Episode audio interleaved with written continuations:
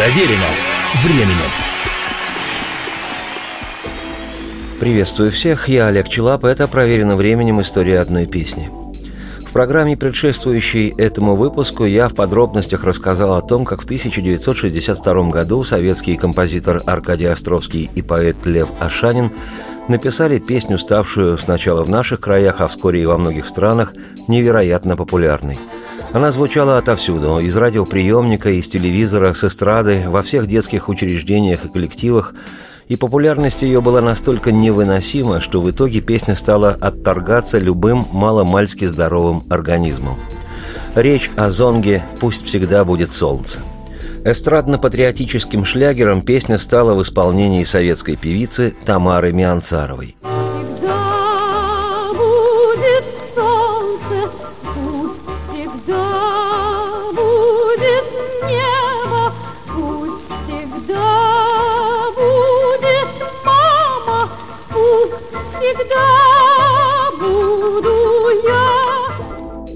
Сейчас не буду пересказывать дивную историю возникновения песни из датированных 1929 годом и впоследствии ставших узнаваемым на раз припевом детских стихотворных строчек про солнце, небо, маму и дорогого каждому «я». Но не безинтересно, что еще раньше, до появления песни, в то же время, в начале 60-х, повсюду попадался на глаза плакат художника Николая Чарухина, ставший одним из символов того периода советской жизни – на синем фоне, символизирующем небо, был изображен стилизованный под детский рисунок дом. Все нормальные дети инстинктивно рисуют дом, потому что там тепло и сытно, надежно, вкусно и интересно, там мама, а кому повезет, так еще и папа. На самом доме в виде украшения, как предвестник предтеча провокации отечественных граффити, были нарисованы, и тоже как будто детской рукой, солнце, кораблик, цветок и еще белый голубь мира, сидящий на трубе. И неровными детскими буквами надписи «Пусть всегда будет солнце, пусть всегда будет небо, пусть всегда будет мама, пусть всегда буду я». А на фоне этой конструкции, распахнутый миру, но с некой тревогой во взоре и потому ожидающий от мира защиты, полнощекий советский мальчик. В каком-то смысле прообраз изображения девочки, появившейся примерно в те же годы на упаковке шоколадки «Аленка». Но ни в коем случае не наводил Кузя друг Аленки. Такой шедевр в те времена справедливо не прошел бы худсовет и комиссию по надзору за упитанностью отечественной детворы. Плакат «Пусть всегда будет солнце» оценивать не возьмусь. Я не специалист. Хотя и допускаю, что он несколько олиповат. Но уверен, его вспомнит любой, кто в нашей стране подрастал в начале 60-х годов 20 -го века. Плакат этот встречался повсеместно. Так же, как и отовсюду слышалась чуть позже песня «Пусть всегда будет солнце», которую помимо Тамары Мианцаровой записали еще и другие исполнители, в том числе и ныне народный артист России Олег Анофриев.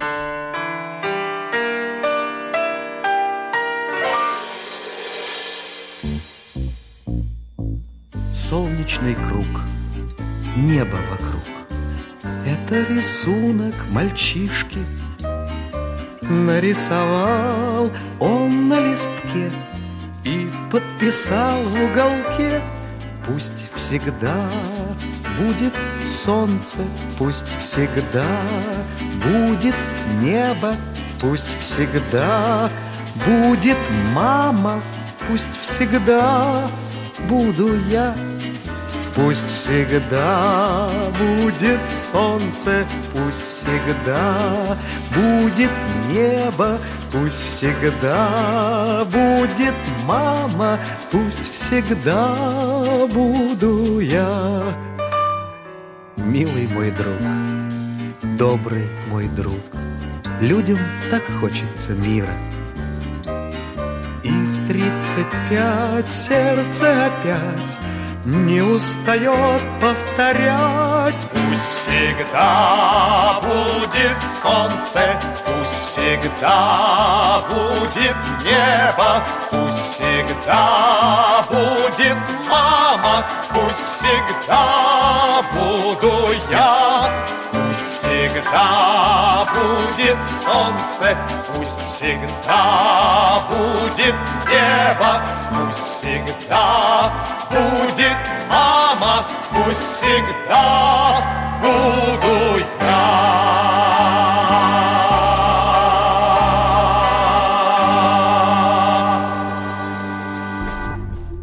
Но самое интересное из жизни песни «Пусть всегда будет солнце» еще впереди. Я уже рассказывал, что зонг этот со временем стал популярным в других странах. Сначала у тогдашних наших социалистических братьев на полвека, а затем и в нежестко капиталистических державах, в частности, в Швеции. В 1964 году проявил к песне неподдельный интерес один из будущих основателей и участников всемирно известной группы «Абба» Бьорн Ульвиус, в то время певец шведской же фолк-группы «Хотинанни Сингерс».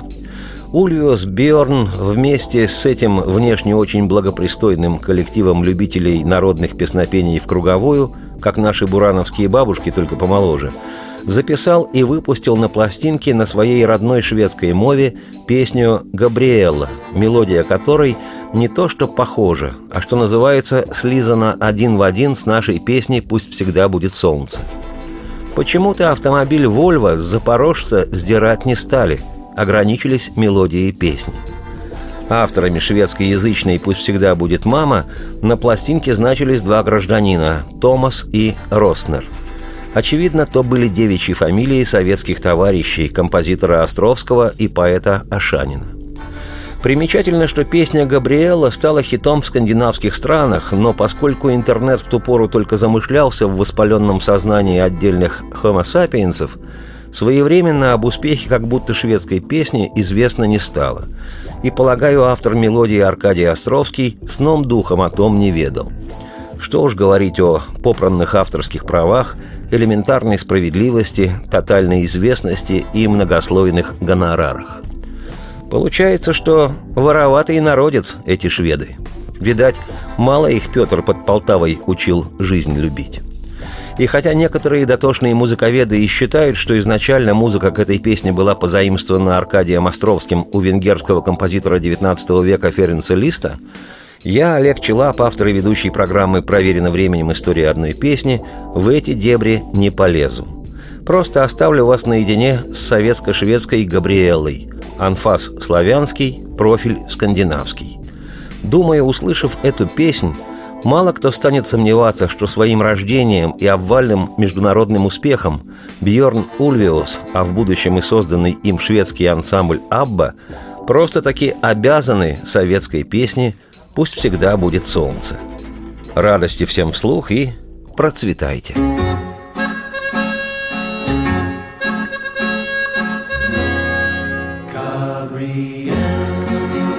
picture me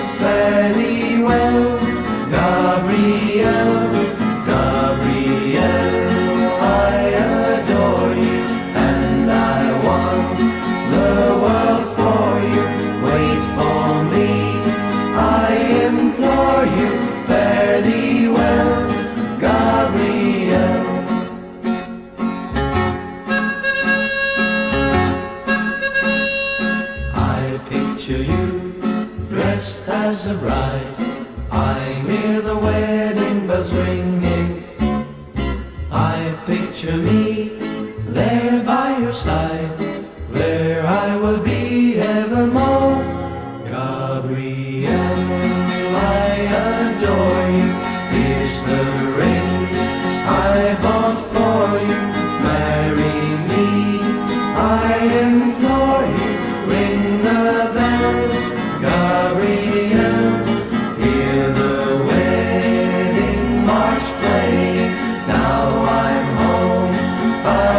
stay.